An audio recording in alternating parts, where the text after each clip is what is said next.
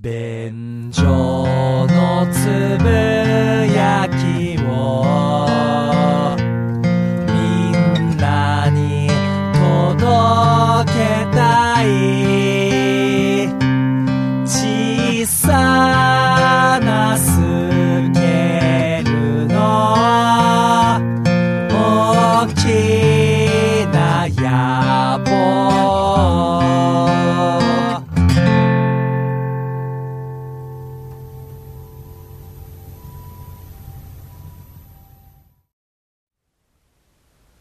どうも、ダメダメおじさんにむらです。どうも、ホイップボーイです。よよろしくお願いします。ろしくお願いいたします。便所のつぶやきでございます。はい。さあ、前回は、ホイップアンダーグラウンドリポート6、うん前編ということでね、えーホイップボーイさんが、えー包茎手術をしてきたと。そういうことでござい ます。そういうことでございまして、まあそのなんか体験記みたいなことをね、うんでまた術後の苦労なんかをちょっと語っていただきましたけれども、ちょっとね、さすがに術後の苦労に関しては、生々しい描写が多いの で、ちょっとこう、そうですね苦手な方はご遠慮くださいということええで、エクスキューズはしておりまもし。したかしたら敬遠された方もいらっしゃるかもしれませんけれども、今回はその後編を、そういうことでござはいい、まおす。伝えいただけるということ今で。回は全年齢、全女性、はい。 全女性じゃないか。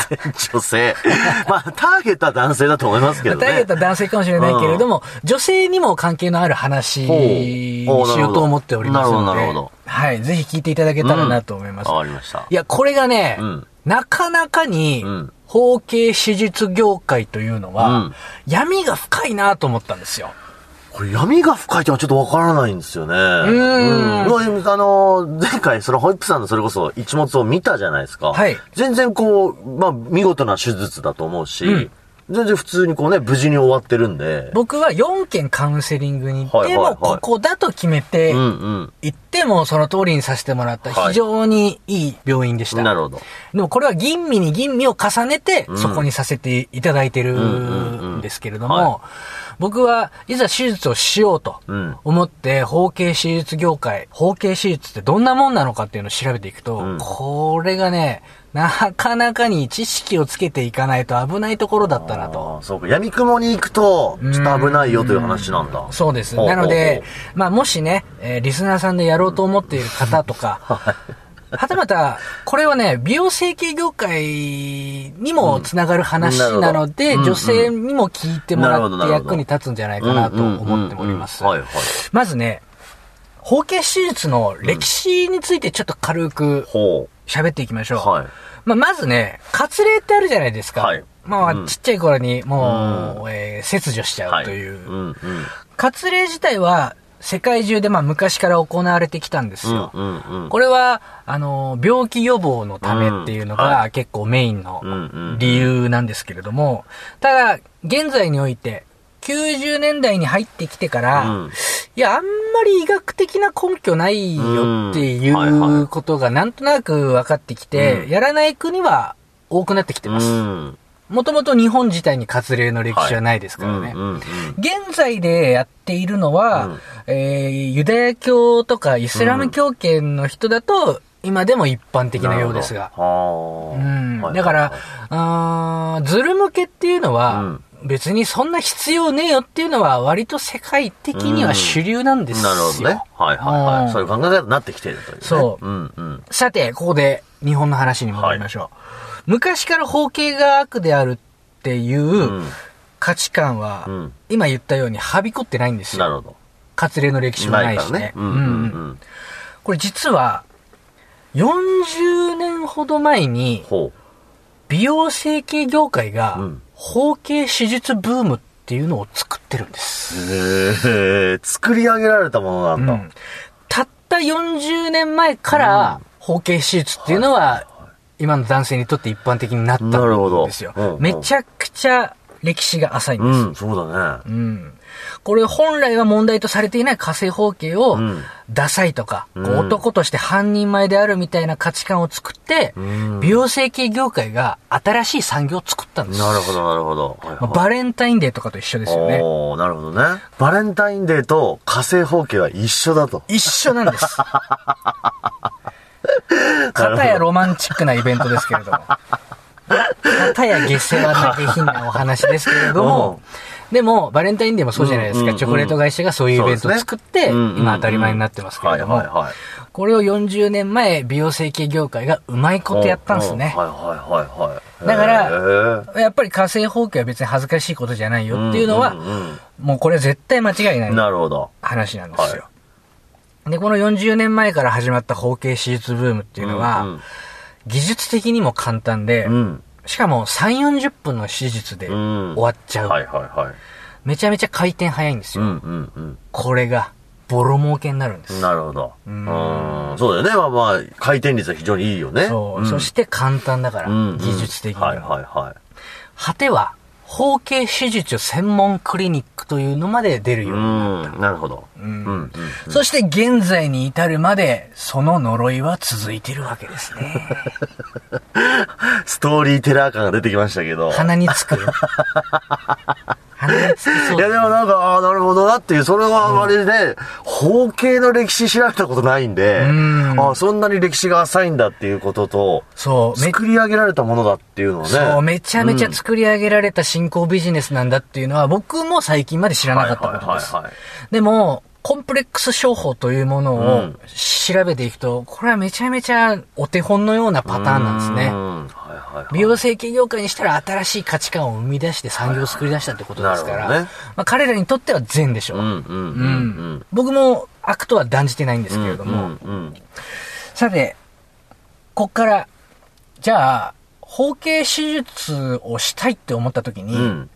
どの病院を選ぶかっうん。ていうことの話をさせてもらってもいいですか、はいはいはいはいここで皆さんの価値観をちょっと僕ひっくり返したいと思うんですけれども、うんうんうんまあ僕個人の感想ですよ。はい。僕個人の感想ですけれども、えー、包茎手術専門クリニックうはん、やめた方がいいと思いますね。あ、そうですか。ん一番専門医っていうかね、って聞、こえだけで言えば。僕も思ってましたう。んうん。しかし、実際に僕は4つの病院にカウンセリングに行ったんですよ。はいはい。え2件は包茎手術専門クリニック、もう2件は女性向け美容整形をメインでやっていて、うんまあ、男性向けにも包茎手術のコースはありますなるよほとどいうのが2件。はい。 4つ回って思ったんですけれども、うーん包茎手術専門クリニックはちょっときついなと。はいはいや、まあやっぱ先ほど言ったように、包茎手術って簡単で回転が早いから、ブームになったんですい。よね。うんうんで、結果として、これが質の悪い施術だったりとうん。か、うんえー、カウンセリングなりもう、その場でん高額なオプションをつけさせるっていうやり方が発生してきてはたいんですよ。はいはいはい。これがね、包茎手術商法というそうで、へ現在に至ってえ。も、おうあの、消費者センターとかおうに、あのー相談としてかなりの数が入るそうへなんですえ。ね。あ、あるんだ、実際にその。まおうあ、悪徳クリニックと断じれるものかどうかおはう、正直微妙なところですはい。はいはいはい。人を選んでやってるでしょうしね。うんうんうんうんうんただ、そういう相談っていうのは数多く入っているよと。ほうほうほう。例えば、包茎手術専門クリニックのホームページを、これ見てみるとわかるんですけど、はいもうどこもね、示し合わせたように、7万円でできますって書いてるんですよ。ほうう。ん。ホイップさんは15万15万でしたもんね。かかります。じゃあその半分でできるって書いてあるんだ。言うんですよはいはいはいはい。その根拠は、えー、専門クリニックだから安くできる。うーん。技術も高い,、はいはいはい全国にクリニック展開してますよとかね。うんうんうんなるほどねうんうんまあまあまあ、安心できそうな文言が並んでいる。じゃあホームページで一応ちゃんとその理由が書いてあるわけだ。理由は書いてある。はいはいはいでも、実際にはこう7万ではできません。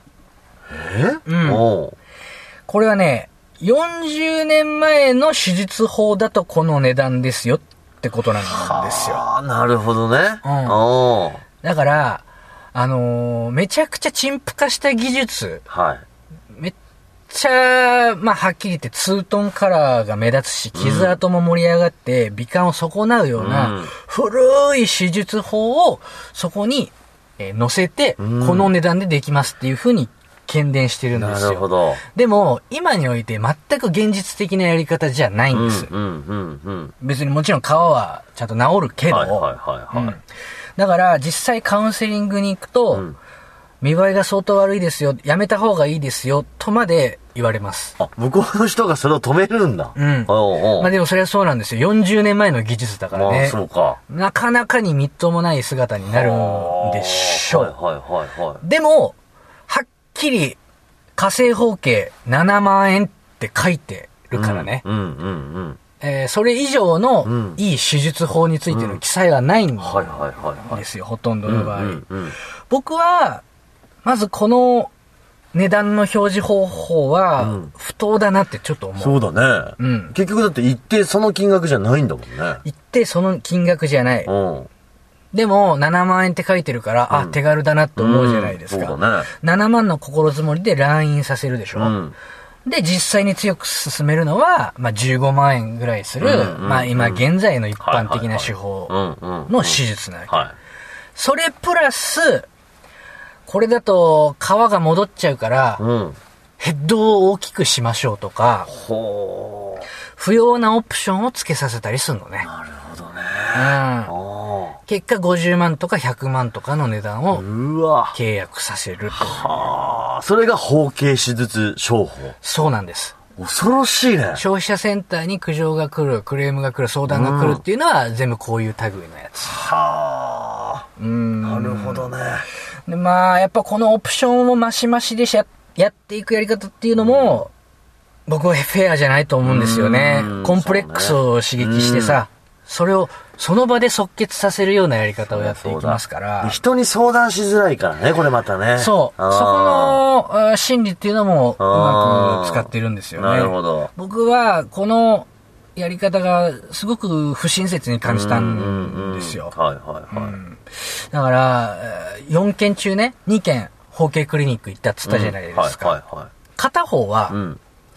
今日はカウンセリングだけって言っているのにうん、必要に手術の予約進めてきましたからおね。ーなるマジでしつこかった。 ほど。おーおーうんもうやろうと。すごいなと思って、おこれ事前知識なかったら絶対根負けしてたなと思はいはいはいはう。いや、あの、手術、手術予約は、あの、キャンセルできますんで、うんとりあえず日程決めませんかあっーてで、5分間俺を説得するじゃないではいすか。はいはい。そうすると、そのカウンセラーさん一回出て行って、うんまた別のカウンセラーさんが来んのよ。おーで、似たような話してきたと思った ら、また予約日を進めてきて。あそうか。そしたら一人目のカウンセラーさんが、うんまた間開けずにやってきおてう、先生に相談しましてうん、このお値段で、うん。ちょっといい術法でやりますよ、つって、まあ実質的な値下げ交渉お。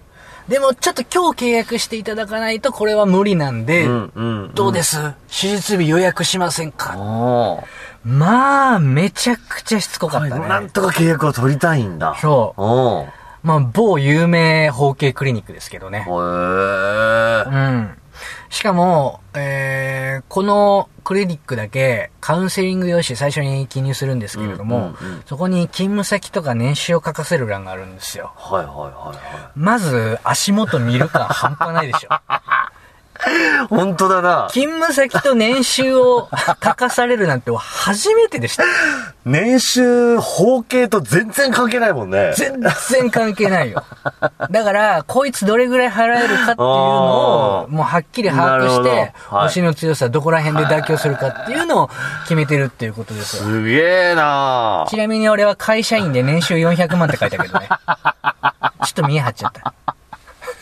見栄の張り方がだとしたらちっちゃいよ。だから包茎手術するんだろうに。見えを命で生きてるから。しょうもない嘘までついてき て。いや、本当にここ一番怖かったですね。ねえ某超有名包茎クリニックですよ。うんうんまあみんな知ってるよそううだね。な。だから、これ知名度もある病院だから、うん余計にこう、要は、本当に何の知識もなかったら、うんまあそういうもんなんだなって、そうなっちゃうってことよね。男性は、実は包茎手術の知識全然ないからね。はいはいはい心づもりしていかないと、んまあ負けるね、あれはね。そうだね。うんうん。片やもう片方の包茎クリニうんック、うんうん。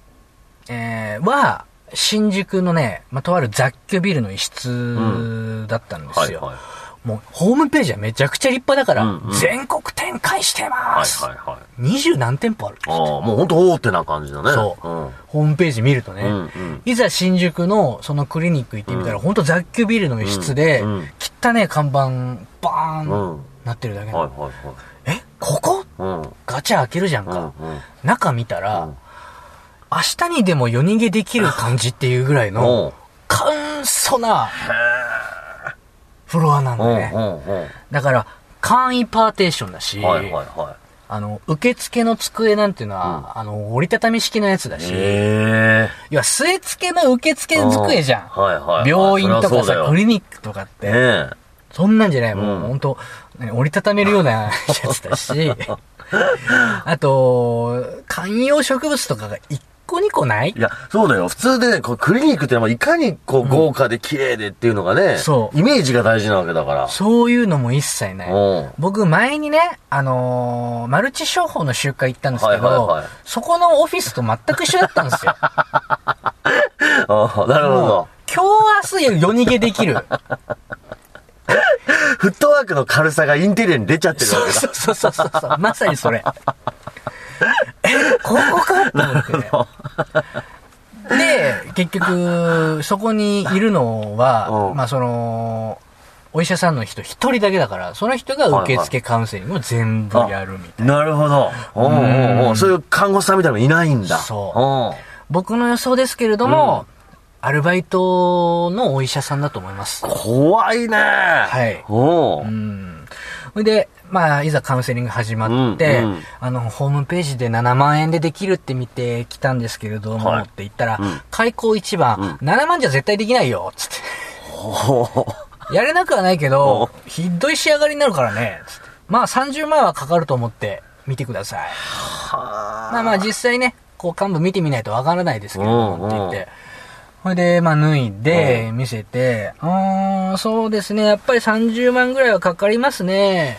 まあでも、うちだったら専門なんで、20万ぐらいでできますね。つっああ、すごいね。で、まあ仕上がりに関してのさ、うん細かいなんかオプションだったりとはいかは、やるんだけうんど、まあこれを選んだ方がいいでしょうね。うんまあこっちの方がいいでしょうね。まあここは大丈夫ですね、みたいな。うんまあ結局やっぱ20万ぐらいはいのは金額は提示された。うーん。そして、包茎クリニック2件に共通しているのは、見積もり書出してこないっていうところが俺が一番不信いはい。感持ったところああかそれはもうダメだね。うんあー事前にこの金がかかりますが、はっきりしないんだな。。そう。へえ。方や女性向け美容整形クリニックは、ちゃんと2件ともうん見積もり書を出してくださいましたね。安いものじゃないんだからね。そう。だってもう、平気で10万は個数そうかだらよ。そね。こに対する保証ってのは絶対必要だような。んう。全く安心感がなかったな。うん包茎クリニックは。なるほど。うんはいはいはいで、やっぱり、僕がやったところもそうですし、もう一軒の美容整形クリニックも、うんホームページでの表示金額と、あとカウンセラーさんの対応、うんまあ見積もり書も出してくれるとかもそうだけはい。ど、そこら辺の信用度がちょっと違いましたうねん。なるほど。うん。まあ、大手のクリニックだっていうのもあるけうんうんうどん、 2軒ともね。これはでも潜入してみないと分かんない話だね。うーうんん。でもこのオプションをバシバシつけてくるとか、うんその場で契約させようだとか、ホームページの価格表示がうんグレーというはいかはいは不い当なのって、美容整形業界全体の闇でもあるそうですねう。んまあまあまあ、なるほどね。知り合いの女性で何回も整形してる人がいて、うんこの間その人に話を聞きに行ったうんうんうんんですよ。はいはい俺包茎手術してきてさ、っていうことを聞いたうんうんうんら、うんいや、それはもう女性向けの美容整形でうもんあると。ああ、そうなんだ。うーん。やっぱ悪いところだとそういうところしてくるし、うんなるほどねうんうんうん自分も最初の頃はそれで不要なオプションをつけてしまったりしたと。えんえうんうんでも、まさにコンプレックス商法だからね、うんうん刺激されるとやっぱ弱いわけですよ。まあまあまあね。うんうんうん。っていうのが美容業界には多分あるんだろうなと思ったう。んなるほど。んうんうんうんそし、て、僕なりに考えたけど、は多分特殊な商売なんでしょうねう。んうんうん。美容整形っていうのは。はい。商売の質を考えたんですよ。うんうんなんでこういうやり方が蔓延するのかなうんはいはいはって思ったんですけど、うんでもそうか美容整形ってい。うん基本的には一回やったら終わりかと思ったんですあーなるほどね。うんあ包茎手術もそうですけれども、は一いはい回手術したら、うんもうその病院行く必要ないんーですよ。まあそうだね。ううんんうん。だから、多くの手術がリピーターになり得ない。うーん、なるほど。ということは、常に新規客を捕まえていかなきゃいけないってことですよね。うんはいはいはい。で、莫大な広告費がかかるんですうよ。んうんうん。いや、呼び込むために。そううん絶対整形クリニックってうん駅前とかにあるでしょ。そうだね。で、駅前ででっかい看板はいはいはいはい貼ってたりするでしょあるね。で、もちろんテレビ CM とかもうんバンバン打っそうだよたうんりするじゃないですはいはいかはい。常に新しい顧客を獲得しなければいけないから広告費がかかる。うん。そしてもう一つ、美容整形をやったっていうことは人に言いづらいんでうすんよ。そうだねうん。確かに。だから、口コミが広がらないんでうすー。ん、なるほど。はいんはいはい。いいレビューも悪いレビューも広がっていかない。ああ、そうだよね。そこに参加することはもうイコール。僕は包茎手術をするにあたって、うんネット上でめちゃくちゃ調べたんでうんすよ。でも、信頼に足りうるんレビューはほとんどなかったね。うん。いや、実際にはあるんだろうけど、なかなか見つけられない。はいはいはいはいまして顔出しで信用のある人が語っていることはね。うんはいはいはい。うん。そして、包茎手術の評判とかで検索したとしても、あ、これは明らかに宣伝で作られたサイトだなっていうのがわかうる。んなるほど。うんんうんうんはい筆者が経験したはいは包茎手術病院ベスト3みたいなのがバンバン出てくるんですけはいはいどはい、いや、お前三少なくとも3回は包茎手術したんかっていう話 よ。い。確かにそれはそうだな。うん。ベスト3っていうのもよくわかんない話だおよ前ね。 1回しか経験できないはずなうんのうに、んなんでお前がランクをつけられるんだっていう話。確か手に術の出来とかうんうん技術の高さとはいはいか。はいはい。まあ多分ね、えーそういうの広告代理店とかに任して、そうだねネット上の宣伝としてやってるんでしうんはいはいょはう。いもうそういうのが乱立しちゃってるから、うん正しい評価っていうものを見分けることはちょっとできないね。うんうんううんうん。ん。で、結局、いい口コミも悪い口コミも広がりづらいってことになると、はこの悪い口コミも広がらないっていうのがミソですよ。い。うん。結果、もう、これっきりなんだから、取れる客から取ろうっていう考えになってもしょうがないよはいはいはねい。まあね、この美容整形側から考えたらうね。ーんそういう傾向が生まれやすいんじゃないかなとは僕は。なるほど。おー、そういうことだな。うん。ちなみに言うと、僕4件カウンセリング行ったって言ったじゃないですか。うんうんホームページの値段表示も、うん手術法のメリット、デメリットうん。うん。とか、うん。一番フェアに書いてくれてたのって、うん高須クリニックなんですよ。さすがだね。さすがでしょ。高須クリニックってやっぱそう、すごいんだな。うん。やっぱね、俺一番こうある意味有名なところかと思いますけど。高須クリニックは、値段は高いんです。うん。うん。ただ、もうこれ以上取りませんっていうのなるほどバーンって提示してそるうのかそうか、高価な代わりにも、うんこうはい、まあ正直ってことなんだね。そう、うん。だからこっちの心づもりで行った金額であったり、やり方と、実際に来院してカウンセリングを受けた時の齟齬が一切なかったね。なるほど。うんあーだから、知り合いの女性も最終的には高須に行き着くって言ってた。高須先生ってほんとすげえな、まはあ。あ値段が高めだったんでね、うん僕はもう一つの美容整形クリニックに行ったんではいすけれども。はいはいはでも、ここまで聞くと、うん高須院長さすがっい。ていや、思うじゃそんうか。ですよ。ひっくり返していいですかは冒頭で私言いました。い。うん。 40年前うのん包茎手術ブーム、うんうん。あれ作ったの、ん高須院長なんですよ。 ザ・死の商人。 はあ、すげえ。あ、そうなんだ。あの人が国民に呪いをかけて、へえ。そして一番おー誠実に手術をしているっていう。これ、ホイップさん、暴いたね。 あ、そうなんだ。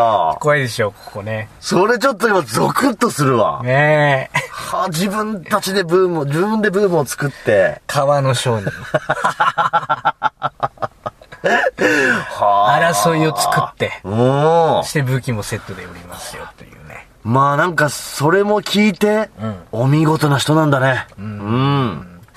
まあそういうのが大体、包茎手術業界の話ですね。うんうんうんで、これは本当に女性も騙されがちになるところだから、うんやっぱり知識と入念なカウンセリングっていうのは大事。いやー、これでもこの回は、うんまあなんか一見最初包茎手術してきたって何くだらないことって思うかもしれないけど、この後編に関しては、なんかすごいためになる話というかね。だって、ね、今後、それこそ整形したいとか、うん包茎手術したいっていう人にとっては、一番正直な、うんリポートになってるんじゃないですか。そうですねねえ包み隠さず喋ってるつもりですけれども。ねえ。あと最後に一個言っていいですか、はいはい。僕ね、今回ね、その包茎手術して、うんめちゃめちゃね、意識が変わった部分あったんですよ。はいはいはいこれはなんか、すごく伝えたいなと思った部うんうんう分んだったんですよね。僕、手術した時に、うめちゃくちゃ怖かったんですよ。うん。やる前日までは、皮切るだけじゃねえかと思ってたんですけれども、いざ手術台に立って、うん顔の上にタオル隠されて、うんじゃあ麻酔打っていきますよって言って、40分ぐらいの簡単な手術ですけど、俺本当に心が折れそうになったぐらい怖かったのうんうんうんはいはいね。はでも僕、過去に、例えば腕の手術だったり、うん眼球の手術したりしてるんですよ。い。うん。眼球の手術なんて部分麻酔で俺目見開かれてさ、うん。眼球にメスぶっ刺すの、はいはいはいはい。俺それ見てるからそねう。だね。怖さとしてはそっちの方がすごいよな。いや、南米の麻薬カルテルの拷問かっていう さ、怖さよ。うんうんうん。そういうのをやっていた時の手術よりもはるかに怖かったんですよね。おーなるほど。うん。その時に意識が変わった。うん僕、例えば腕の手術をした時っていうのは、結局、手術しなかったら、もう動かないから、うんそれやるじゃないですか。うん、そうだね。手術しなくてもゼロなんだったら、うん手術やってみて、30、60使えるようになる方がうん、絶対いいでしょ、確かに。うん。うん。だから、目の手術も、やんなかったら目見えなくなるんだから、このまんま、うん。そういうものには、やっぱりね、覚悟が決まるんですよ。はいはいはいはい。怖いけど、腹座るわけ。うんうんうん。でも、包茎手術に関しては、だって、もともと別にさ、60点のさ、うんものをさ、うん。もしかしたらリスクで30点になるかもしれないわけじゃないですか。そうねうんうん自分の大事な部分にメスを入れるっていうのがめちゃくちゃ怖かったんです。うんあ、ごめんなさい。もともと60点って言いましたけ ど、すいません。45点から。 ごめん。もともと45点のものに、うんそこは飲んだよ、別に。あ、そう。もともと45点のものに、 30点だしな、もともと。おいそんなことね、45だよ。もともと45点のちゃんと機能しているものをリスクでは30、20になるかもいしれない。うんって考えると超怖かっうたね。ん。うん。首筋にナイフを当てられてるような不快うん感はいはいはいはいだったんですうよ。んうんとても耐えられるものではないと思った。うんうん本当に泣きそうにななったるしほね。ど。うその次にハッと思ったな、んうんうん。美容整形をする人にとっうん。うん。て、美容整形は死活問題なんだと。うん。その切実さとか、切迫した思いとか、うん執念にちょっと思いが至ってなかったなと。うん。彼女らにとっては、今の自分の容姿はゼロなんですよ。うん。なるほど。やらなくても自分は死ぬんですよ。はいはいはいはい。じゃあやった方にかけるっていううん覚悟じゃないと、うんあの手術の恐怖であったりうん、金額の大きさには耐えられないなとう思った。ーん、なるほどね。うん僕は今まで整形手術をする人たちに対して、全く否定的な思いはもともとなかったよ。うん。やって自信がつくんだったらいいじゃん。っはい。て肯定的に分かってるふりをしてたけど、うん、うん。そうではなかったうね。ーん。それは60点を75点にしようとしている行為なんだって思ってたけど、うん違うのよ。ゼロのものをなんとか30、40にしようっていうそうか。思いだったんだってことに気づいて、うんうん想像力のなさにちょっと恥じたね。あーこれはでもそのホイップさんのその考えは、まあ、体験してわかることだね。うん。そういう請求を受ける方の覚悟っていうところだよね。そ手術しなかったら動かなくなる俺はいはのい腕。でも手術したら可能性があるんだったらするよ。それは腹は決まるのうん。はいよ。は整形する人たちもその思いい。なんだうと。ん。なるほど。 0を30か40にしようっていう思いなんだよね。うん。その切実さに、ちょっと思い至らず、ううんーん、ますますやっぱありだなとは思いましたけどねな。るほどね。うんいう話。というホイップアンダーグラウンドリポートでした。いやー、なかなかにこう厚みのある今回は、もう2回にもわたりましたからね、はいリポートをお届けしてくれて。 15万かかってるからな。喋らせてもらわなきゃ困る ぜ。最初で最後の、最初で最後後継手術リポート。はい。いやでもなんか後編は一気にこう前編とは打って変わって、んなかなかこう興味深い、本当に体験したからこそのね、んあの分かったこと、感じたことっていうのを、奥さんは話してくれましたんで、お疲れ様でございました。とんでもございません ということで以上、電柱の積み上げでございましたあ。りがとうございました。